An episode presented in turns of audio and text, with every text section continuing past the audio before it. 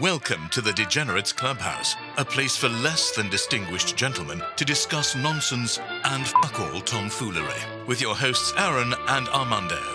Honestly, who's going to listen to this? What a couple of stupid fucking cunts. Welcome to episode 66 of the Degenerates Clubhouse. Couldn't think of a cold open, so I was like looked up. We're supposed to be the hundred funniest jokes of all time. Uh huh.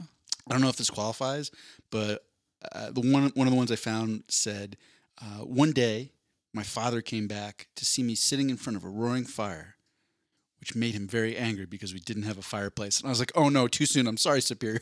I didn't mean to. Oh yeah, that was just last week. I know, too soon, too soon." How dare uh, you? I, I, I really want to meet the people who come up with these lists. Like, where one, like, w- what is their sense of humor? Because I was going through them, I'm like, oh, that's not funny. Chances are it's some like fucking uh, intern like giving like been given like this shitty article to research and write about. I don't think it's somebody ser- like a serious journalist. That's got to be it, right? They're just like, all right, the clickbaitiest headlines, a hundred jokes, and they're just searching lists of jokes, and like, I, I that kind of made me laugh. Like, I told my wife she was drawing her eyebrows too high. She looked surprised. I like that one. One of my former bosses put um, something about the, uh, my husband saw a roach in the bathroom and then dis- and then like proceeded to like clean and disinfect the entire bathroom. And like day two, I'm gonna put the roach in the bathroom. Get it? Because she's, you know, she wants her husband to clean. I get it. Here's another one, Mondo. This is a bit of, uh, of advice for you oh, in case you ever want to go skydiving. Oh. You don't actually need a parachute to go skydiving. You only need a parachute to go skydiving twice. Right. Yeah. That one was not as good. We're, we're gonna we're gonna move on. We're just gonna be. These two- I was this is I, I I saw a future. There there is an alternate reality where I just keep scrolling through this list until trying to find one that is actually funny, and we just keep going and keep going, and that's the whole episode. just telling shitty jokes. hey Mondo, but but let's get right ahead because I'm I'm interested to see how this turns out. We're gonna try a new segment. Another new segment. Like this is like the twentieth new segment. No, it's we, we've only we've had one other new segment. Uh, Yeah. If you were to go back and listen, we've like introduced a bunch of segments that we kind of, you know, here and there. I I think this one's a keeper because Okay. You know in, in the Florida Man segment, we we look at degenerates of the present, right? Maybe, maybe even some degenerates of the future, but we never really look at degenerates of the past. Um, True. and there's a lot to learn, right? Like how how can you you move forward if you don't know your history? Uh huh. So we're introducing a segment, degenerates history. Because yeah, as it turns out, there's a lot of uh, strange and kinky things and a lot of degenerates uh, through the annals of the history books. The annals, Mondo. Calm down. annals. You knew exactly what I was. Like, I, just- I think you meant anals. They're, they're, well, that too. it's it could be both. um, so so th- this uh, article I sent you, I don't think the the subject of the article was necessarily a degenerate, but there there are a lot of degenerates in her orbit, so to speak. Yep. So without further ado, let's get into the first uh, segment of degenerates history. Degenerate's history.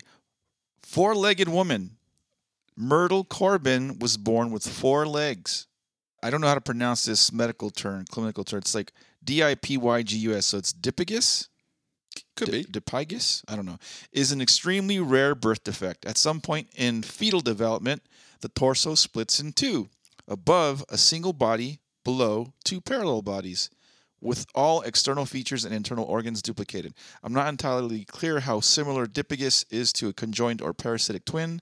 Some sources link the two, but others describe Dipygus separately. Well, so, okay, so I actually I was trying to wrap my head around this, right? And the, the way some of the other articles explained it that were a little bit longer was it was like essentially she was a conjoined twin, except her other twin like only grew basically from the waist down. So it was like she was she was attached at the hip to her other twin, but her other twin was just all all, all the lower half. Yeah. Um, so just to, to, to paint a picture of this woman, it's like she's got like a normal torso, and then she's got like two normal sized legs on the outside, although one has a club foot, meaning it's sort of like clubbed and twisted inwards. But then she has these two little legs in between her two normal sized legs Yeah. that apparently she could, she could like kick and move. It looks like if she sat. It looks like she's sitting on Vern Troyer. You know what I mean? Like she's like sh just a normal sized kid sitting on top of a midget. like, ah, let me out, let me out. That's what it looks like.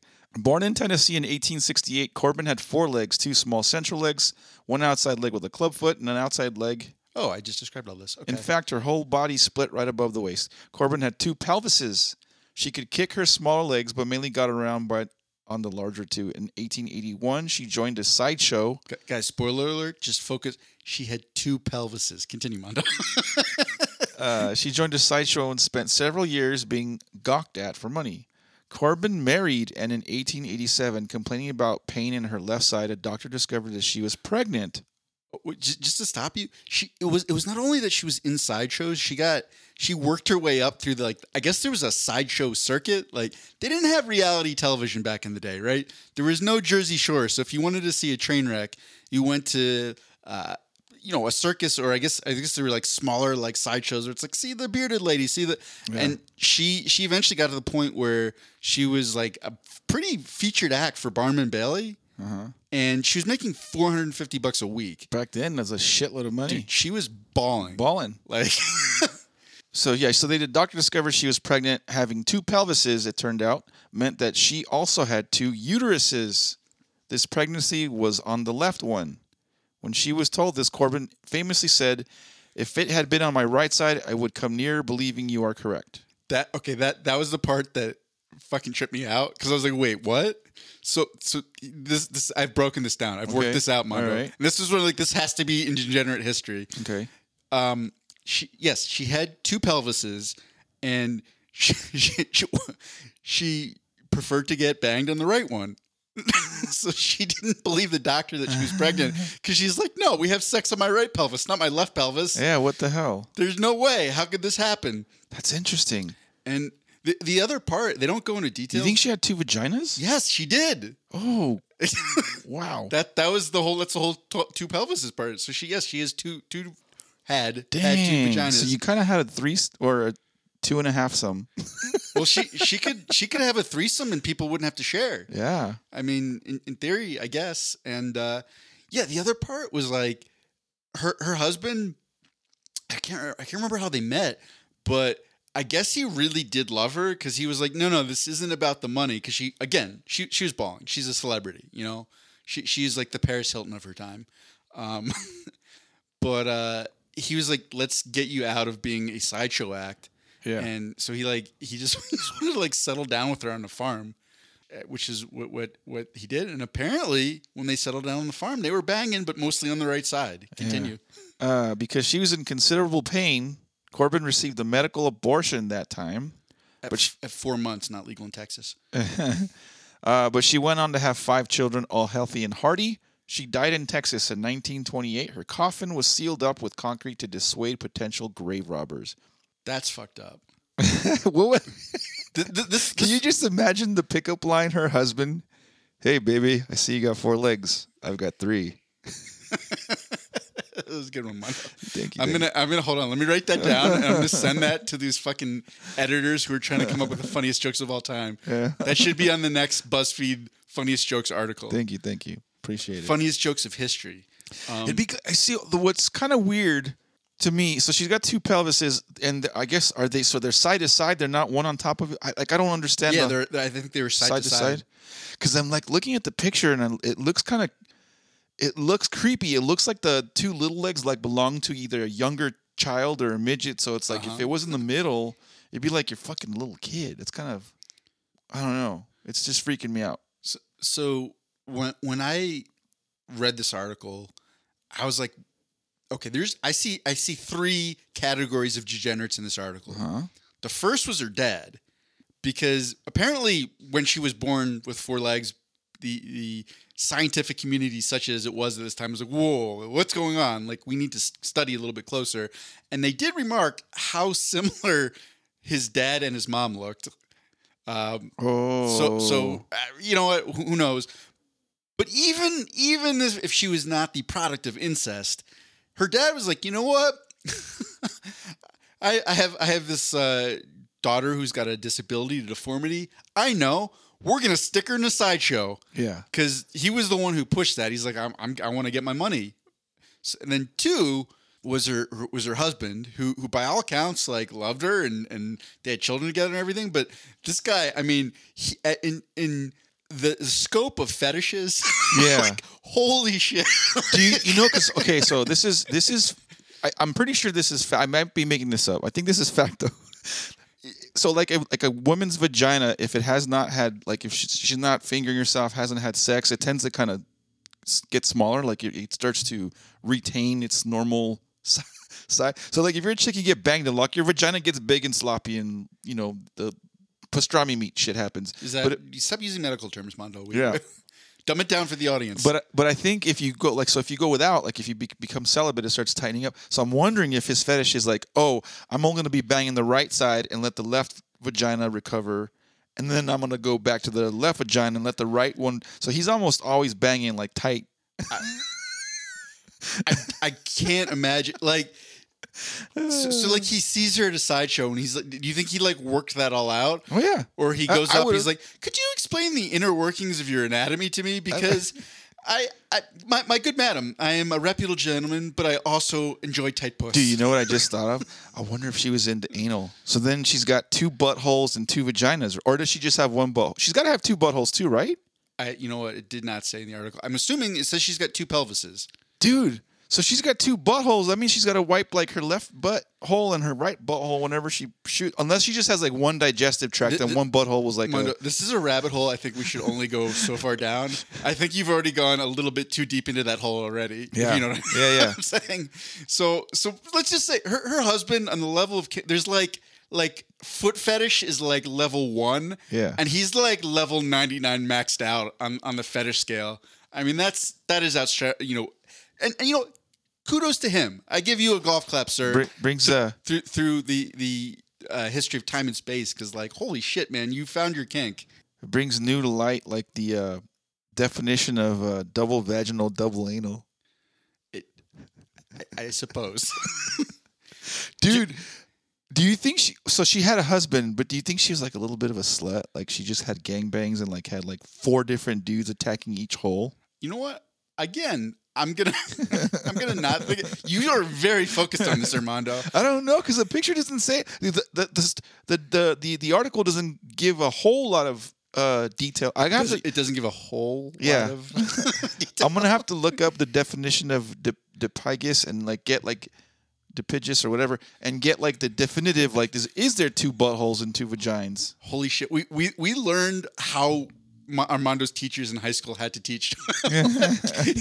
we, we, we can get Armando super interested in genetics and science, uh, science as long as there's sort of like a, an anal aspect to it. Dude, would you hit that? Like it's like she's like a she's like a real life centaur. Like would you hit that? She's not a real life centaur. She's got four legs. She doesn't have a tail.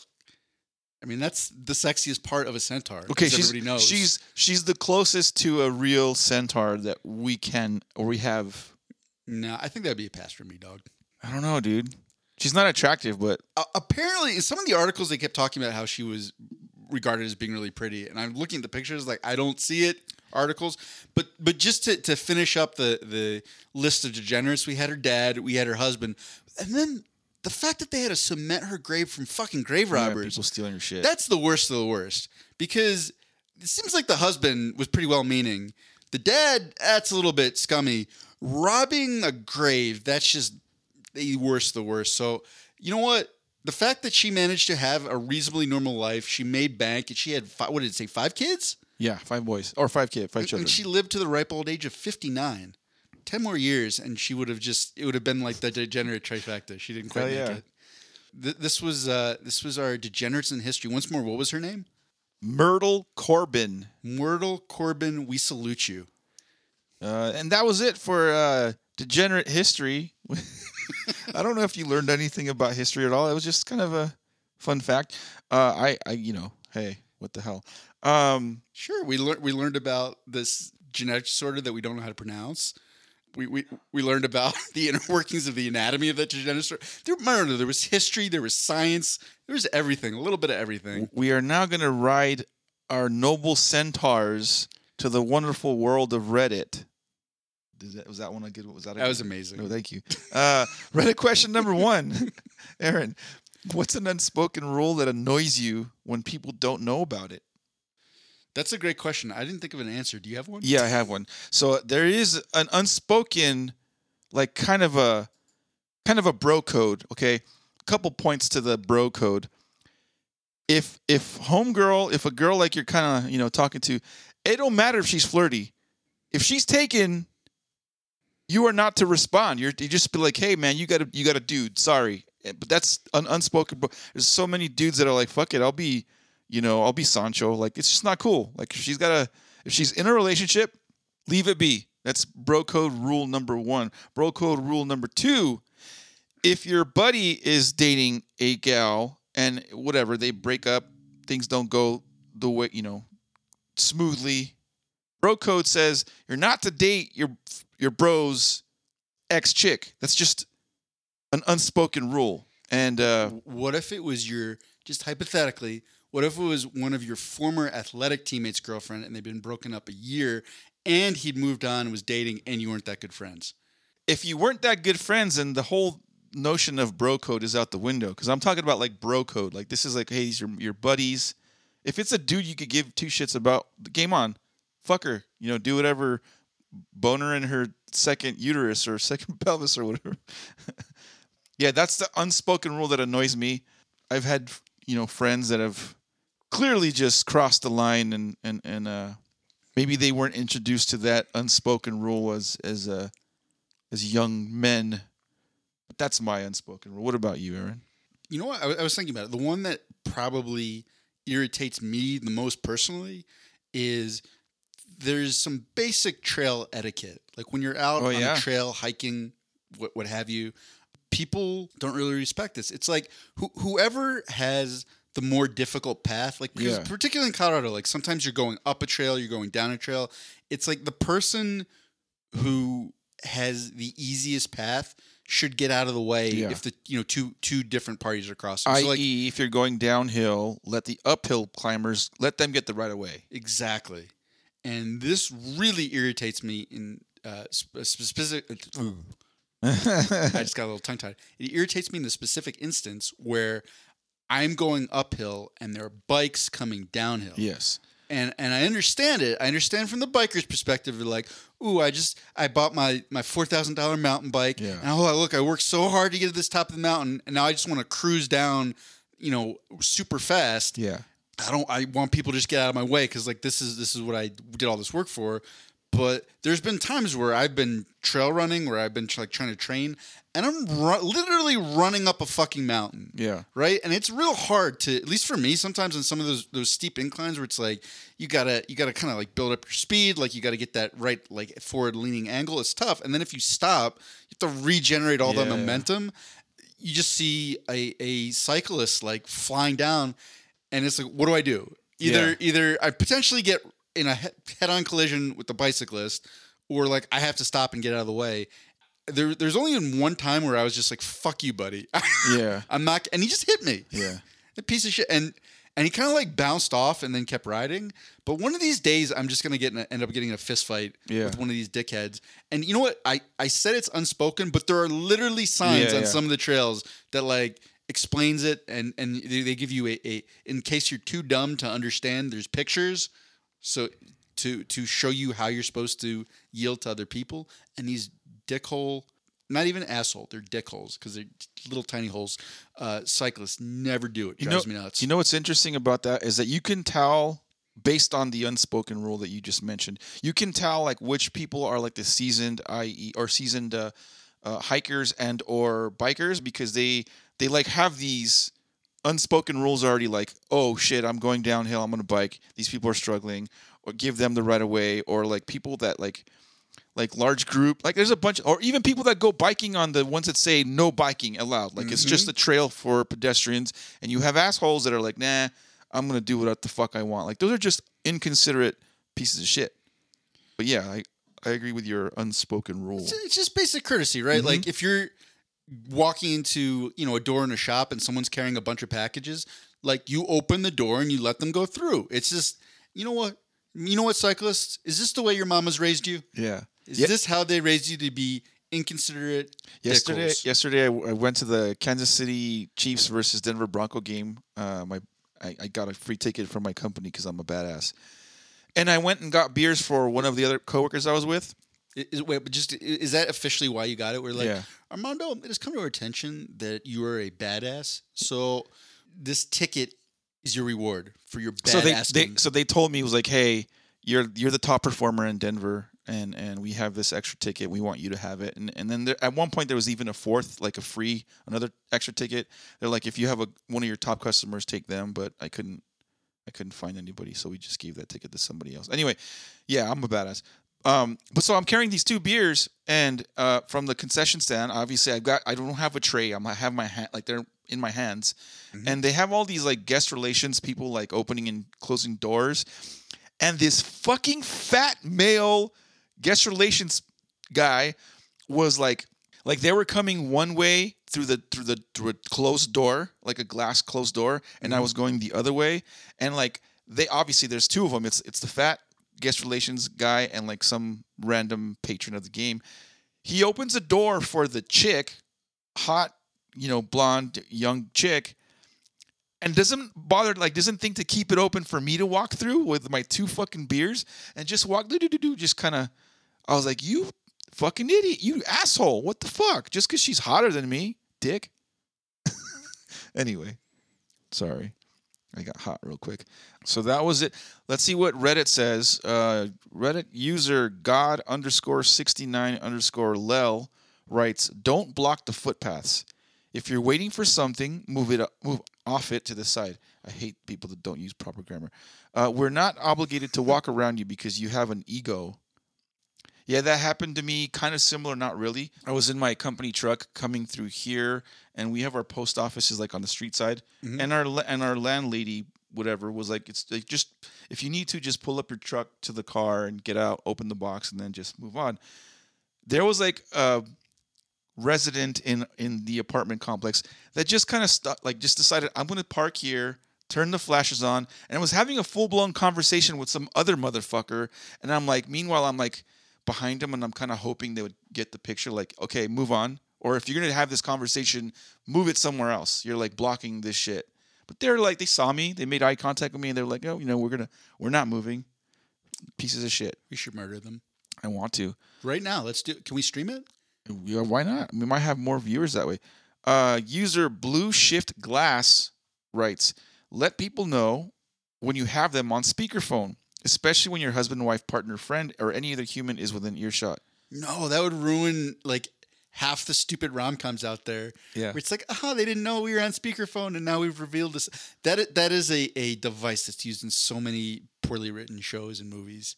So yeah, I guess I guess if you're just not a fucking idiot and you have common courtesy, you don't create problems for other people. Huh? We're seeing a theme, Armando. Uh-huh. A theme is developing in all these answers. Yeah, uh, it happens a lot with me too. Like in my in my line of work, my truck's got the Bluetooth whatever thing, and like if I have my boss riding along with me or something like that, I'm always like I call the customer like, hey, by the way, you're on speakerphone, just in case they say some stupid shit. Like me and my customers have a, most of them have a pretty good relationship where they curse me out, I curse them out. And it's just all like in good fun. We're just joking with each other. But if my boss is there, I don't want them to. I don't want them to be like hear them saying like, "Hey fucker, what are you doing?" Or you know what I mean? Like, like, uh, my boss is riding shotgun with me. Don't don't be mean right now. Like, hold your, hold your, uh, hold your tongue. User Tress underscore chill writes, when you're in the elevator with a group of people and get to the bottom and it opens and a handful of people lurch forward to get in, now we are standing there face to face in gridlock. During this moment, you say to yourself, how long until they realize they are the ones who have to move, or you're not going to get out of the elevator ever? Nope, just front front kick teep right to the chest. Boom, and then you exit. That's how you do it. Yeah. That's that should be. I think you should be allowed. If they don't immediately back up, you just front kick right to the chest. And I think I think if you look in You some of "This those old etiquette books, yeah, exactly. They're like this is the proper way and the polite way to proceed. So I, anyone listening, you have my full permission, I'm gonna read a couple more. and that will Um, stand up in court in the assault case. User JoyKill01 writes, stand two meters back. Two meters, you know they're from Europe. Stand two meters back from the airport baggage carousel. When you queue, If everyone does it, then enters that ring to grab their luggage and leave, then everyone can see their luggage that it comes in and no one is jostling. It never occurred to me until I was traveling in South Korea and they had a wait line around the carousel that everyone stood on. It was remarkably efficient, and I wish the rest of the world adopted it. I don't know. I, I, I though I agree, I'm going to say that I am one of those people that like stands right up against the motherfucker because I want to grab my bag and get the fuck off and and, and go. And so yeah, I- their point is if you do what they're saying, then you can still do that, but everyone else can see their bags. Yeah, I know. I like I said, I, I admit I'm I'm probably one of the culprits. Filthy American savage. Last one I'll read. Uh, user Slowent. If someone says they're not drinking tonight, don't make them feel bad or imply they're being boring. Yeah, that's I a good- guess I didn't know that was an unwritten rule, but I could fall into the category of just not being an inconsiderate douche. Just don't be a douche. That was it for Reddit question number one. Yeah. Reddit question number two, and I like how it says serious, serious replies only. Who is the most evil person you've ever met? Got it. Here, I, I can start on this one. Okay. Um, I, th- I think I, I've talked about this before, but there, there was uh, when I was a, a assistant coach uh, coaching women's lacrosse.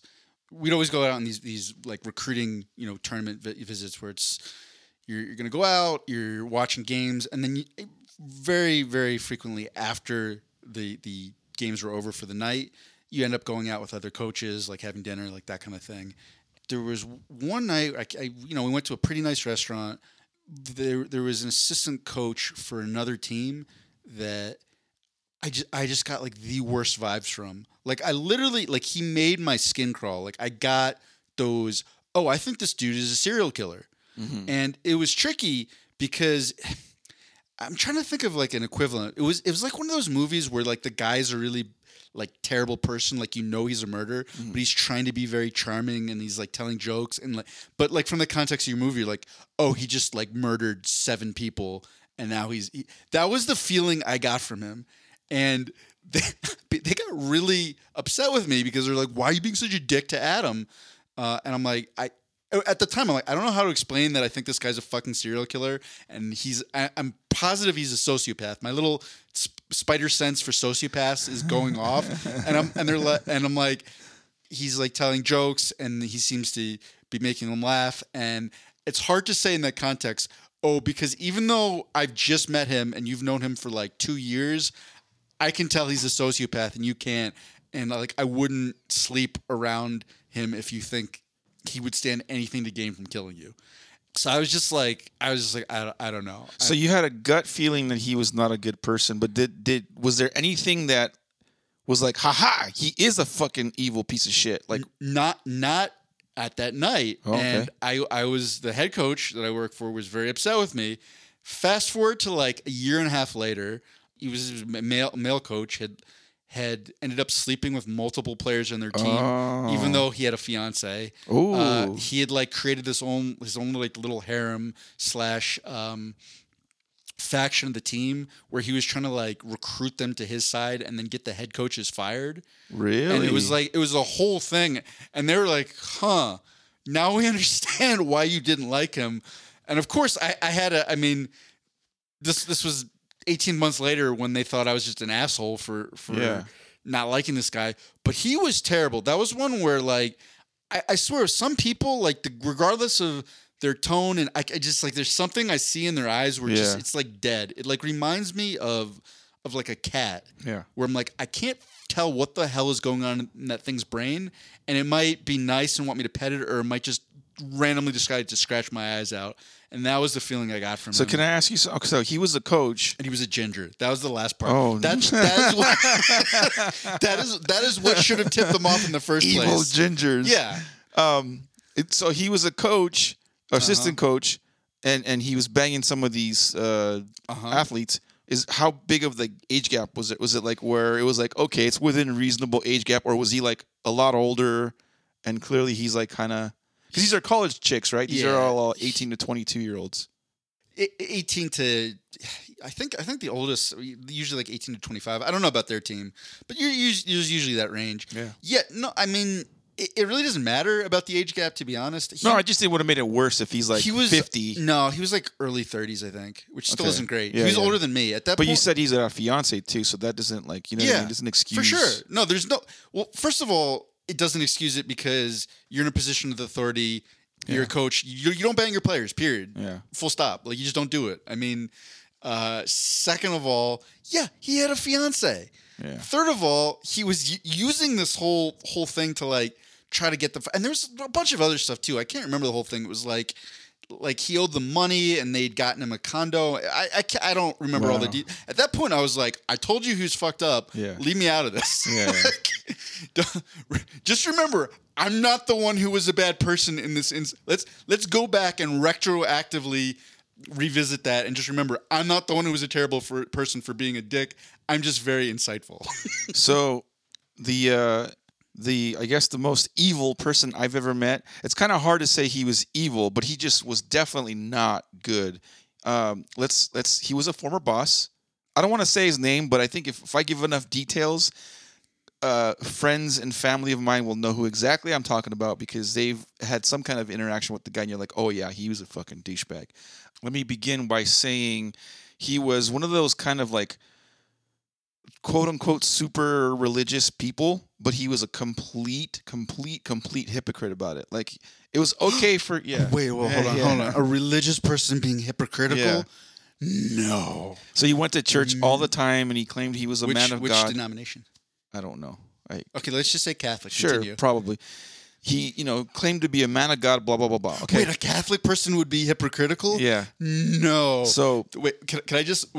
I'm sorry, I don't want to fuck up your story, but this just remi- reminded me. There was there was an interview that Bill Burr did with with uh, it was like a, one of those morning shows, Uh-huh. and he's got a cartoon. I've never seen it, but I think it's called F is for Family. Uh-huh. And they're asking, they're like, they're like, like Bill. So don't you think you went a little bit far with some of the religious jokes? And he's like, what? what I don't even know what you're talking about. What do you? I mean, religious? Like we had maybe like one or two religious themed jokes and she's like yeah that's what, don't you think you went a little bit far with those and he's like don't you think the catholic church went a little bit far? And they're like what what? Like you could see them getting so nervous. Like uh, what are you talking about bill? He's like you know what i'm talking about. Like like just moving those priests around like they were whales at SeaWorld that had killed someone. Yeah. oh we're just Yeah. like, you're just watching these people. And it was amazing seeing him roast both the hosts of the show and the catholic church on morning television Yeah. and watching them just squirm in their seats. But get him, Bill Burr. Continue. He's awesome. Um, so this former boss, of he's like a he was like the manager where I worked. Claimed to be super hyper religious. We had hired a kid to be our um, I, like it was my responsibility to kind of help him like train him to be like our shipping receiving guy like the guy like opened up boxes that come in and open you know put packing slips and I'll, you know record stuff on the computer thing so we'd hired him but but um, it wasn't until the, after the fact that we hired him that it was like oh the reason this guy hired him is because this young kid impregnated um, the manager's like niece okay he, 18, Wait, how- how- okay, I was about to say how young. 18 19 years old Okay. young young How you know, old was the niece? sim- similar age they, they were i think they were both out of high school i'm, I'm, Dang, I'm i was really hoping you were going to say the niece was 42. It's like, get a kid. You do. You do. I'm sorry. Continue. so uh so he so this kid that we had hired knocked up uh you know this manager's niece. And you know when you start to kind of work with a, somebody they start to open up about personal things. And this kid would tell me like yeah it really bothers me that you know he got me the job and that's cool but it bothers me that he's always getting on me about not being married to her and that having a kid out of like out of wedlock or is that what it's called when they're not married? Okay. Having a kid out of wedlock is like a, a sin against God. Like he specifically says, like a sin against God, and I'm going to hell, and like I should really marry her, and blah blah blah blah. Like he was like guilting him. You're a young dumb kid. You knock up. I mean, not that you want, not that you want to say it's okay to do it, but you're a d- young dumb kid. You got a chick pregnant. Like okay, the marriage thing will come in time. Like I'm gonna be a father, obviously. But this kid would get like really down uh, about this. Like he'd get really like like like almost borderline depressed about how like this guy's he's like he's like giving him like he's jabbing him like oh I got you this job but by the way you're a sinner for not you know blah blah blah blah. Okay, so that was that that was just the foundation to this part of the story. Fast forward like within a year, this guy's, this manager's son impregnates, uh, you know, his high school girl, whatever. Again, same thing. Not married to the chick, knocks her up right out of school. But when you, so when we would confront this manager about it, we like, hey man, so like, what do you think? He's like, oh, it's a blessing from God that we're having this. Uh, he, yeah, my, my grandchild is a blessing from God. It's a sign from God. I'm like, wait a minute, hold on. When it happened to this other kid knocking up your niece, it was a, you know, it, it, it was a crime. It was a sin. And your son does it, and it's okay. The same fucking thing, the same setup scenario, but it's okay. Well, well because you, Mondo, you didn't get go deep enough into it. So his son's penis was dipped in holy water. Mm, So it was actually an instrument of Jesus. yeah, So that's that's the difference. yeah, Um, there's there's always a loophole, and it's you just have to you know before you fuck, yeah, you just have to dip your dick in holy water, and then it's not a sin. yeah. It's fine, right? How could it be a sin if if it's holy? I guess. I can go on and on about this guy. So whenever, so there's another thing is like whenever he was in, when like if he had to go to the office to pick up paper, paperwork, homework, whatever, go on the computer, go online, the energy of the branch of all the other employees was like, like it was like a huge cloud. Like you could tell the energy. Everyone was sap. No one was smiling. Everyone was like, "Oh fuck, he's here." Like, like everyone was minding their p's and q's, and not that whenever he was not there they weren't working hard or they weren't working, but people were kind of more friendly and polite with each other and happy and making jokes, cracking jokes, being being crass and whatever. But when he was there, it was like, oh shit! Like it's someone turned the light off, and just the energy was just sat. Like no one, no one, uh, like he, everyone disliked this guy, uh, like to it so bad, so bad. Like just he was he was just not. Um, he was just not a good. Per- and I'm gonna cap it off with this little bit of tidbit of this guy. Okay. So when I was working for this company and he was my manager, I had a relationship with a gal. It ended poorly, and I was a miserable fucking wreck. I was like, I was hurting bad, and he he was aware like it like oh shit Armando's going through some shit. We're gonna give him some time, all this stuff.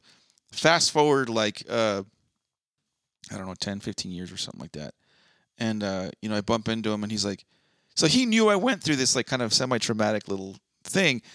10 15 years later he's like hey whatever happened to that girl that really broke your heart? Blah blah blah blah. I'm like oh so now you want to rehash old memories and make me feel shitty again. Like oh you're a fucking douche. Like again he knew what he was doing. He knew what he was saying. He likes to poke and prod and he gets a little grin. It's like like i said i wouldn't say he's evil but he's just not a fucking good human being. And I, I think karma finally bit him in the ass. Last i heard is he got fired from that job after being with them for like 10, 15 years. Got canned and had to take like a huge pay cut and work for a company I used to work like. So he he basically started all over again com- career wise. Like he had to you know fucking chew cur, chew cud, and just eat shit. Waste of a human being. Anyone that knows what I'm talking about knows exactly. My brother didn't like him. My brother hated him. Hated him. I'm not gonna lie though, that story didn't end up being nearly as bad as I thought. Because what I thought you were gonna say is after the whole setup that he ended up impregnating like a teenager and had like a secret second family or something. Dude, I would. Because you know well, that shit happens out there. he's not an attractive guy, and and uh, so I don't see that happening unless he pretends or brags like he's got money. Like I just don't Mhm. see that happening. I don't see Makes that sense. being in his cards. But uh, yeah. Anyways, piece of shit person. Let's read some of the answers on Reddit. Yeah, just a couple. Uh, user Little Spice One writes, "My school friend's stepdad. He was violent when uh, even when friends visited her. One time he threatened us all, my friend, his sisters, my mom, with a huge knife. Luckily, we were able to leave the apartment unharmed. When she was 14, it came out that he had sexually abused her for two years. That man is a fucking monster, and I hope he'll burn in hell. Bastard is out of jail already, thanks to my country's shitty justice system. Yeah, I think I think in general, pedophiles like it's one thing to have a kink or a fetish or some fucked up thing in your head that says, "Oh, this is what I like," but what I they don't understand is that you're they're like they're they're a unwilling victim. Like they haven't even had a chance to like know right from wrong, and all of a sudden, some older creepy dude just fucking does something to get his jollies off. Like that's not cool. Anyway, user Sandal Fleas with three Z's at the end writes, What's truly terrifying about this thread is how many people are describing someone they used to love. Wow, it's just kind of a comment. That's not really. I like this one. User Salvadori Salvadori Dalai Lama writes, "My ex-wife.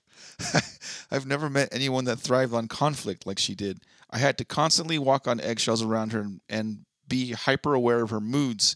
It took years of therapy to undo the webs that she spun in my mind. Yeah, some.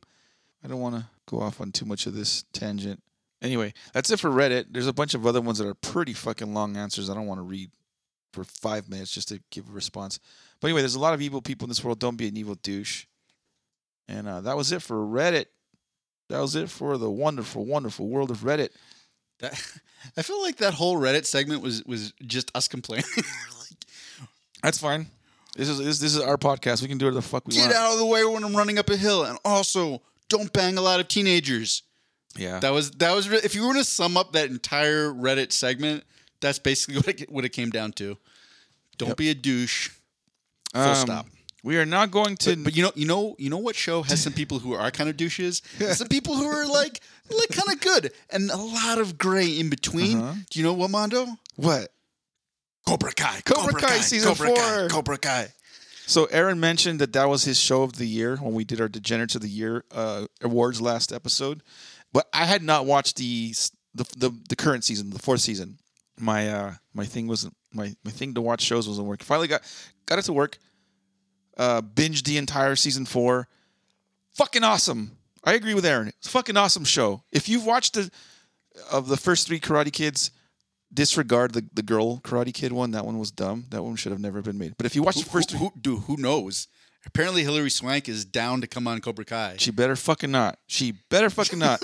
I, I, I'm seriously, people. I would, I would be one of those protests. Like, don't do it. Like, don't do it. That for that next Karate Kid ruined the franchise. But anyway, Cobra Kai season four, amazing, amazing, funny as fuck. So, so first of all, I when I said it was my my show of the year, I was very clear. I'm like, I don't think this is necessarily the best show. This was just the show that I enjoyed watching Right. the most, like on a personal level. That was my my personal enjoyment of the show was just at a ten out of 10 Um, and this is the basic premise. I'll, I'll, and, and I'll give you the premise and sort of catch you up to season four. Right. It, they they looked at the show not from the lens of Daniel Larusso. So if you remember the original Karate, Karate Kid, it's like, oh, this this kid from Jersey moves to the Valley, uh, you know, in California, and he's getting bullied and doesn't know what to do. And this mystical old Chinese man who knows his uh, special sacred form of karate from Okinawa, Japan, teaches him this very sort of pacifist way of fighting, and he's like kind of like a Buddhist monk. And then he defeats the the uh, the, uh, the villains and wins the All Valley Karate Tournament, which apparently is a big deal in Yeah. like 1980s California. And then and then moves on with his life, and then makes a lot of shitty sequels. That was the the basic premise of the movie, and it was like very very 80s, like Yeah. like the typical blonde haired bully villain, and it was very clear this, this these are the good guys, these are the bad guys. There was very a little gray in between. And the writers of the show, I think because there had been this whole movement of Johnny Lawrence, who was the bully, was really the protagonist, and Daniel LaRu- LaRusso, was who was the Karate Kid, he was really the villain. Because if, if you looked at that Karate Kid movie from Johnny's perspective, you're like, oh, wait, like he actually never really instigated things. It was more him reacting to Danny LaRusso just being a little annoying shit Yeah. and like you could kind of see from his perspective. So they wrote this uh, Cobra Kai series initially from Johnny Lawrence's perspective a lot more, where it's like, what what is his life like now? You know, thirty years or is it thirty? Yeah, it's, it's I think thirty years after the Karate Kid. Yeah. and they envision him. He's kind of grown up to to bounce around, working odd jobs. He's living in a shitty one bedroom apartment. His life's kind of a wreck. Yeah. and it, it really does have that sort of Game of Thrones spectrum where like most people are not completely wrong. They're not completely right. They're somewhere kind of in the middle. And you definitely have characters who are a lot closer to being like the pure evil douchebags that Armando and I discussed in Reddit. but and you've got some characters that are definitely really trying their best to be uh, good and altruistic. But even the good characters fuck up. Yeah. So so the first season really is more from uh, the perspective of, of Johnny, and then it's he actually ends up taking on a, a student and was very much the same dynamic of the original Karate Kid, where there's this kid who lives in the same apartment complex, you know, single mother, he's getting bullied, and then Johnny teaches him the way of Cobra Kai, which is a very aggressive, like fight, you know, strike first, stand up for yourself. Kid gains confidence. He, he gets a girlfriend, which turns out to be Danny LaRusso's daughter. Oops. Um, and like all their stories start to intertwine. Yeah. And then, of course, Danny LaRusso, being the annoying little dickhead that he is, even still grown up, is now doing very well for himself in life. But this whole thing of Cobra Kai is still kind of irks him. And when he sees that Johnny's opened up a, a, a new uh, Cobra Kai dojo in a really shitty strip mall, like he's like, no, I have to start my own karate thing. Johnny has a son who he doesn't have a lot of contact with and hates him, which you're like, yeah, I can see that. The son hates the dad. The son. The son, the son hates Johnny Right, Lawrence. right, right. Um, Jo- Johnny was not there for a lot of his childhood. Was kind of like a, a- an absentee father. Yeah. And understandably, there's a lot of resentment. And he, the kid, initially starts working for Danny Larusso at his auto dealership, just as a way to kind of grift and piss piss off Johnny Lawrence. But then he ends up getting along with with Larussos, and they like actually take him in to their household because he doesn't have a place to to stay. Danny LaRusso starts teaching him karate. So it's like this whole mix where they, they're kind of like recreating this All Valley tournament from very different perspectives where it's like Johnny's trying to, to help this kid that's getting bullied and Danny LaRusso is trying to help this this kid who, who doesn't have a stable home except he doesn't know initially that, that it's Johnny's. Yeah, and and it kind of culminates in like a a very similar situation to the end of the the Karate Kid movie where Danny Larusso is injured and Johnny's evil sensei tells him to sweep the leg. That was like one of the the memes. Sweep the leg, Johnny. Yeah. Because his leg's hurt. And he's like, yeah, attack his hurt leg. And that plays out in this first season of the show, except Johnny Lawrence's student does not do it at his direction. He's just sort of like taking in the um, lessons that Johnny's taught him. Strike hard, strike first, no mercy. And he does it anyway. And Johnny Lawrence is like, oh no, maybe I fucked up. But the kid ends up winning. That's sort of season one. Uh, season two, it sort of continues where instead of having just one student, Danny LaRusso is, is now trying to, to to build a kind of a stable of students, and they've got like warring karate dojos. It's Johnny Lawrence trying to like rein in his kids and be like, yeah, strike her. Uh, you know, what, going again back to our, our our Reddit, do not be a douchebag lesson of life. Johnny Lawrence is like, yeah, you can strike hard and strike first, but you don't have to be a fucking douche about it. Like you can win with honor and not try to injure your opponents and still be sort of the aggressor. There's a lot of back and forth as, as these these warring karate dojos play out, but you you also see uh, Daniel and Johnny interacting a lot more that season. Yeah. They're they're like trying to find some common ground.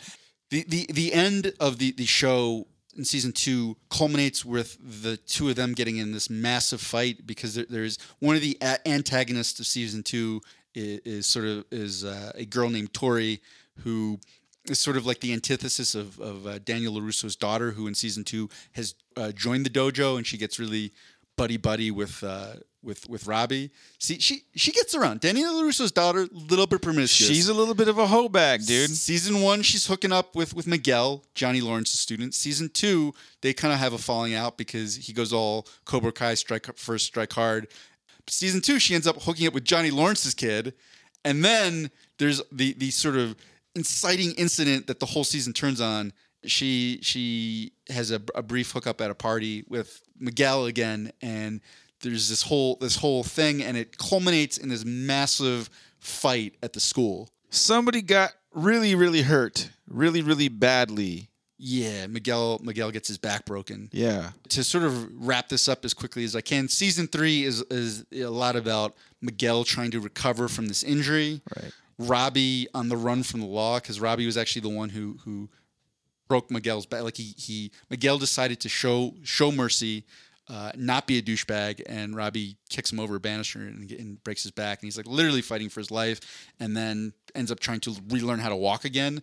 In season three, the last part of season three, uh, John Kreese, was the the original like evil Founder of Cobra Kai. yeah, evil sensei that told Johnny Lawrence to sweep the leg starts to try to worm his way back into the dojo. Try, he's trying to present himself as a changed man. You learn a lot more about his. We're getting backstories left and right, Mondo. Yeah. You get the backstory about John Kreese and like what happened to him, and he was actually bullied, and his mom killed himself, and you're like, oh, he's kind of sympathetic, but he's also a sick, twisted, evil fuck. Yeah. where you like you understand how it happened.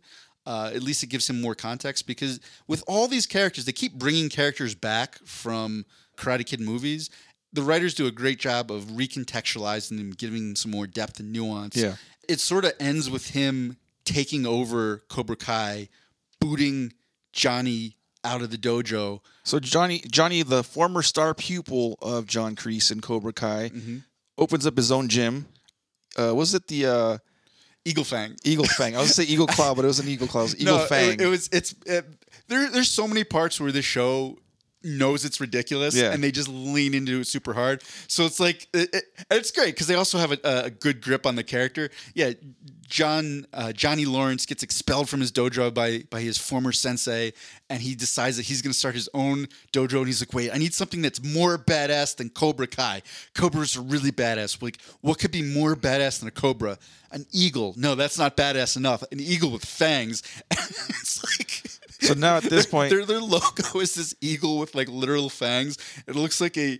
I, I, I hope to God like it's canon that John Johnny Lawrence drew that himself so so now there's three now there's three schools. Now there's the Cobra Kai under the dark tutelage of John Kreese that wants to stay like the like kind of offense aggressive. Oh, I mean, he he's he's full Emperor Sith, like Right. Go turn to the dark then- side of the Force. Use your aggression, my pupils. Ah. And then you have Johnny Lawrence who opens up the Eagle Fang, and he's kind of, yeah, he still he still has this kind of all the aggression stuff that Cobra Kai taught him, but he's trying to not be as much of a douche, and that's what he's doing with the Eagle Fang. Like he's kind of trying to uh, develop these students into being, you know, more um, uh, being able to defend themselves.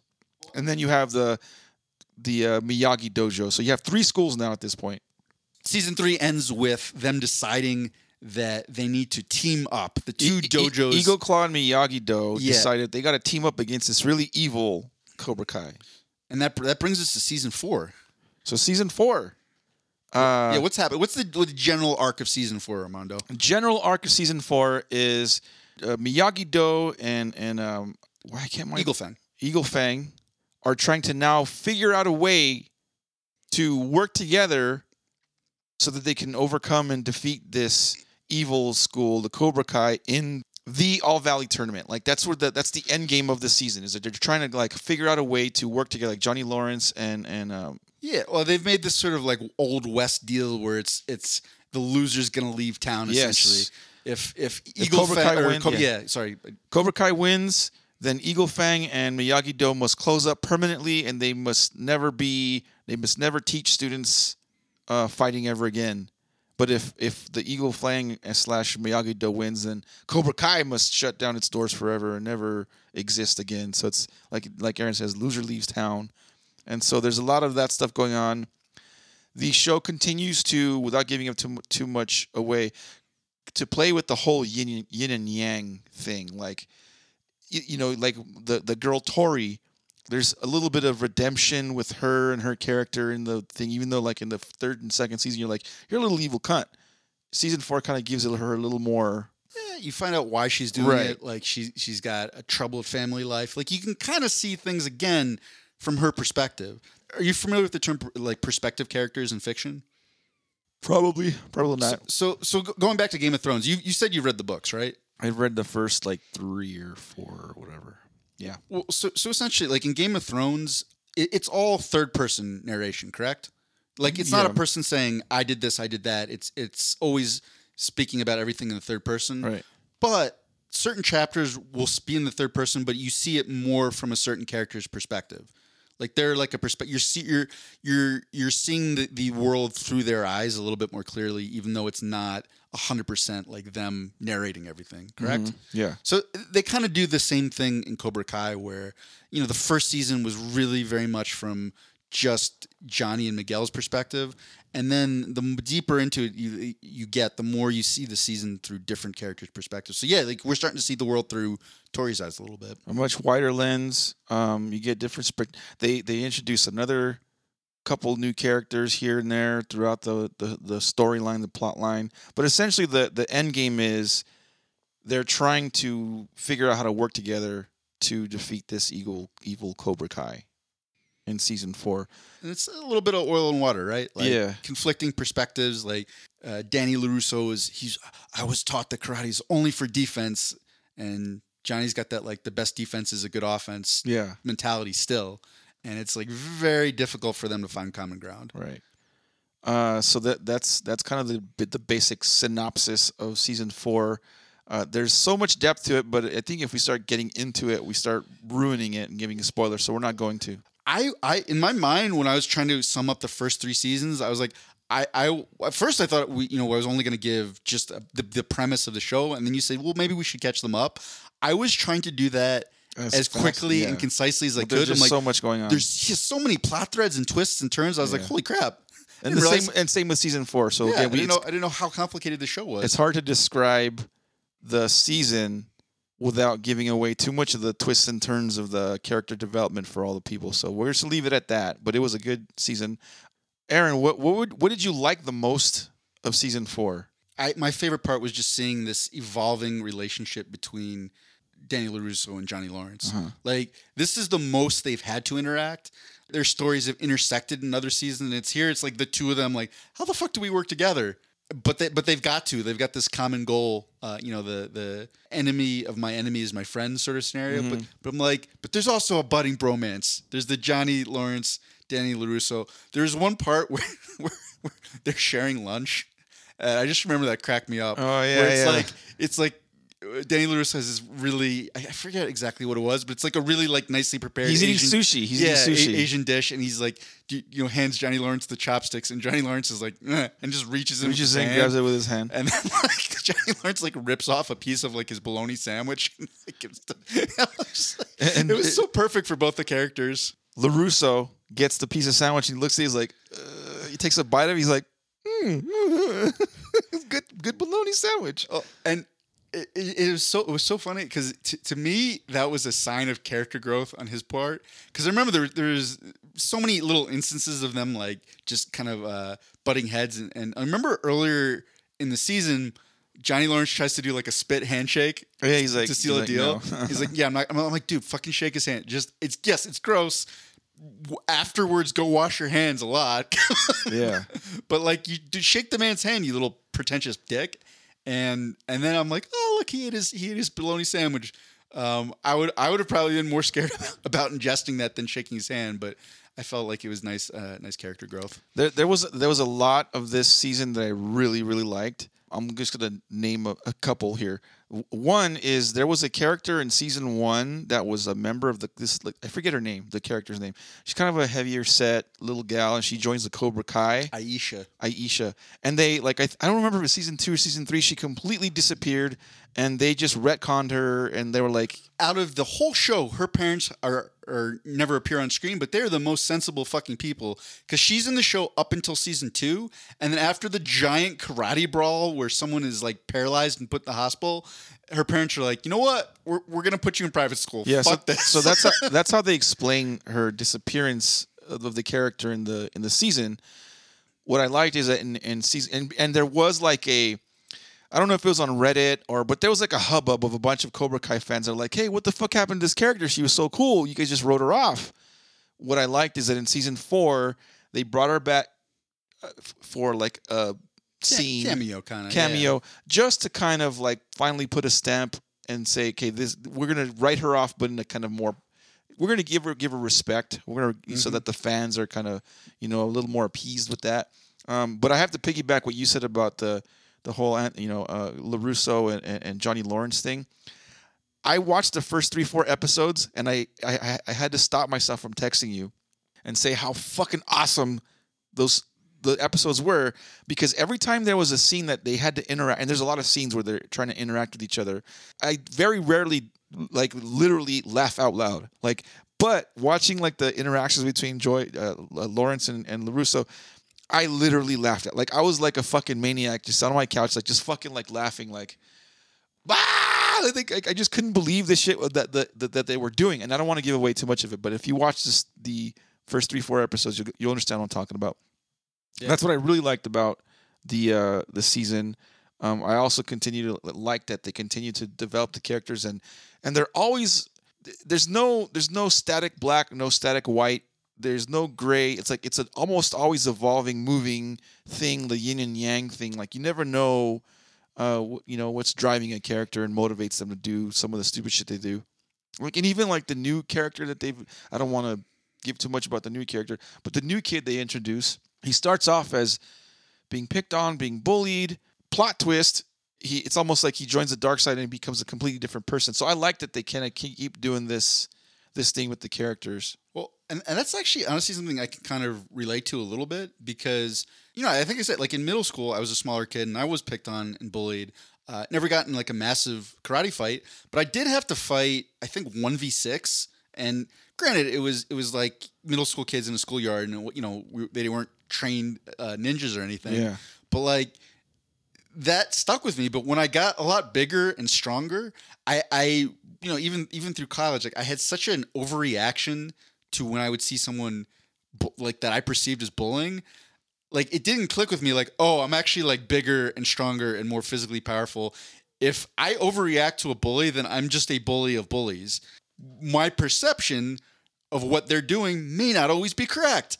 I might be the douche here, Yeah. not the actual bully. And and just just as a, uh, I had a flashback to I, I I called Thunderdome on one of our fraternity brothers because we were at a party and he kept he uh he kept like nut nut tapping one of our other fraternity brothers who's really drunk and he was kind of bullying him and he, and I'm like I know.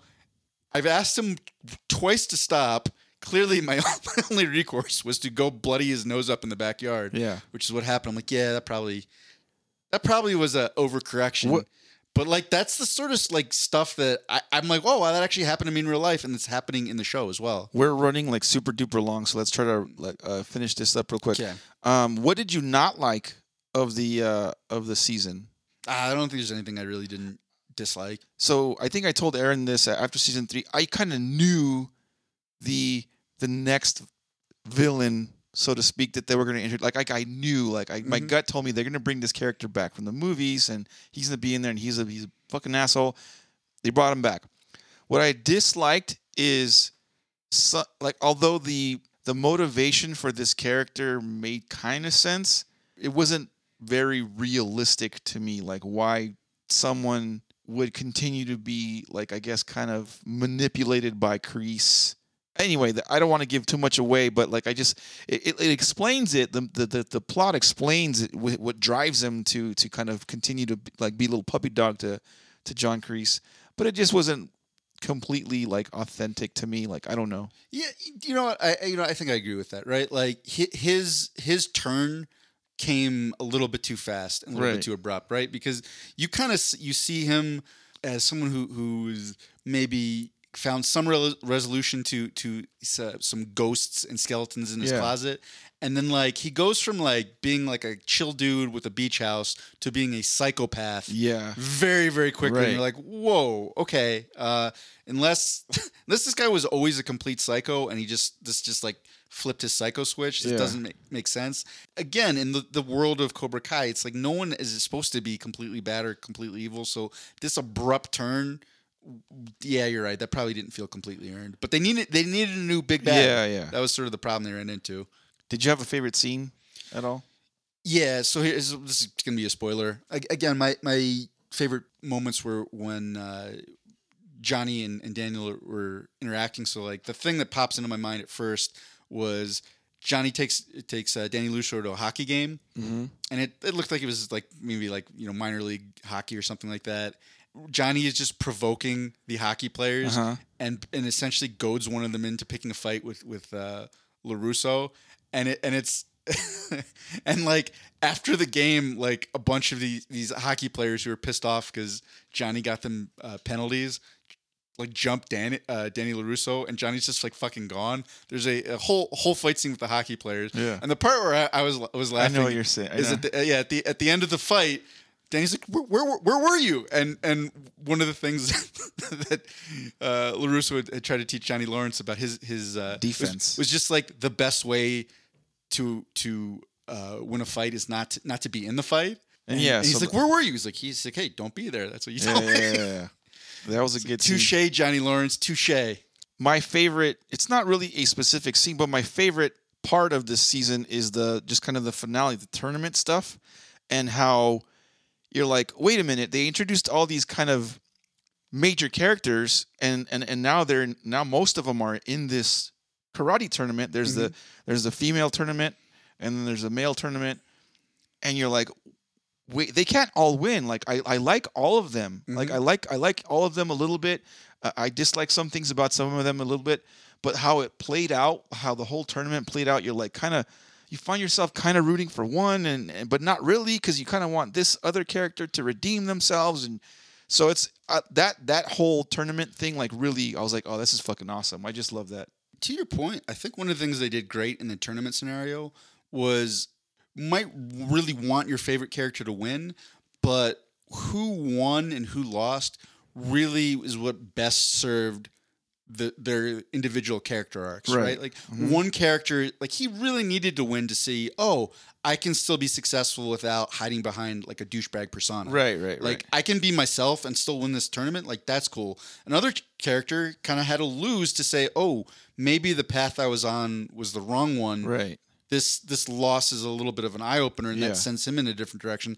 Without fail, except for maybe T- Terry Silver, they're very good about using the action to also drive the characters. Yeah. It's just a completely character based show, and yeah, it's like you you root for all these fuckers. Except for you know what? You know there's one character who I when I thought about him like this is the worst dude in the whole show. There I don't see any redeeming qualities about him. Who? Fuck, uh, what was it? I think his name's Kyler. Which one is that? He he he is the like uh, an Asian bully. Oh yeah yeah yeah yeah. Like what what is what, what is the upside of that guy? Yeah. He's like he's just a bully he's a douchebag he's not that smart like he's the one yeah he's the one that didn't do like the kind of dark light kind of no he's just a douche he's just which is fine because then he serves a purpose to be like the consistent dude like this Yeah. consistent bully well you and you know know? what as we learned again back in a Red, some pe- uh, Reddit segment some people are just douches yeah That was that was Cobra. Man, we got we so got yeah deep dive into Co- Cobra Kai. Cobra season Kai four. season four very good season again if you've appreciated the the the Karate Kid original trilogy and and I'm by now if you've already seen Cobra Kai first three seasons like this this fourth one was just gonna be like it's gonna continue to kind of like I just love love the whole way that going with this. There's gonna be a season five, a, a, a bunch of awesome cliffhangers where you're like, oh fuck, this show's gonna be fucking cool in season five. They do the same thing. They they magically they've been able to kind of leave teasers and even in between episodes, they did a fantastic job in the season where like. The, the first episode's getting uh, to the point where it's about to wrap up, and you're like, "Oh shit! I can't wait to watch episode two. And the same thing with two to three, three to four. You're like, it just has that that draw. cliffhanger on on cliffhangers Yeah. on cliffhangers. And so season five should be pretty cool. They got some where the directions of these characters are going is going to be pretty pretty cool to watch. And apparently, Stephen Wonderboy Thompson of UFC fame and Tyron Woodley Are- getting knocked out by Jake Paul fame Yeah, are are going to be in season five. that'll be cool to watch. That was it for new on Netflix, the Cobra Kai season four. Did you have anything else to say for the just to wrap up the episode? You know what? Uh, uh, I think I, I used up my extra speaking time trying to. I really was trying to get through that as quick as possible. I, it was I- hard. I, yeah, I was midway through it. I'm like, fuck. I wish I just had not tried to Yeah. summarize all these. So I'll just I'll just shut the fuck up right now. Um, I just want to add that today my Chargers are playing here in a couple hours, and if they win, they're in.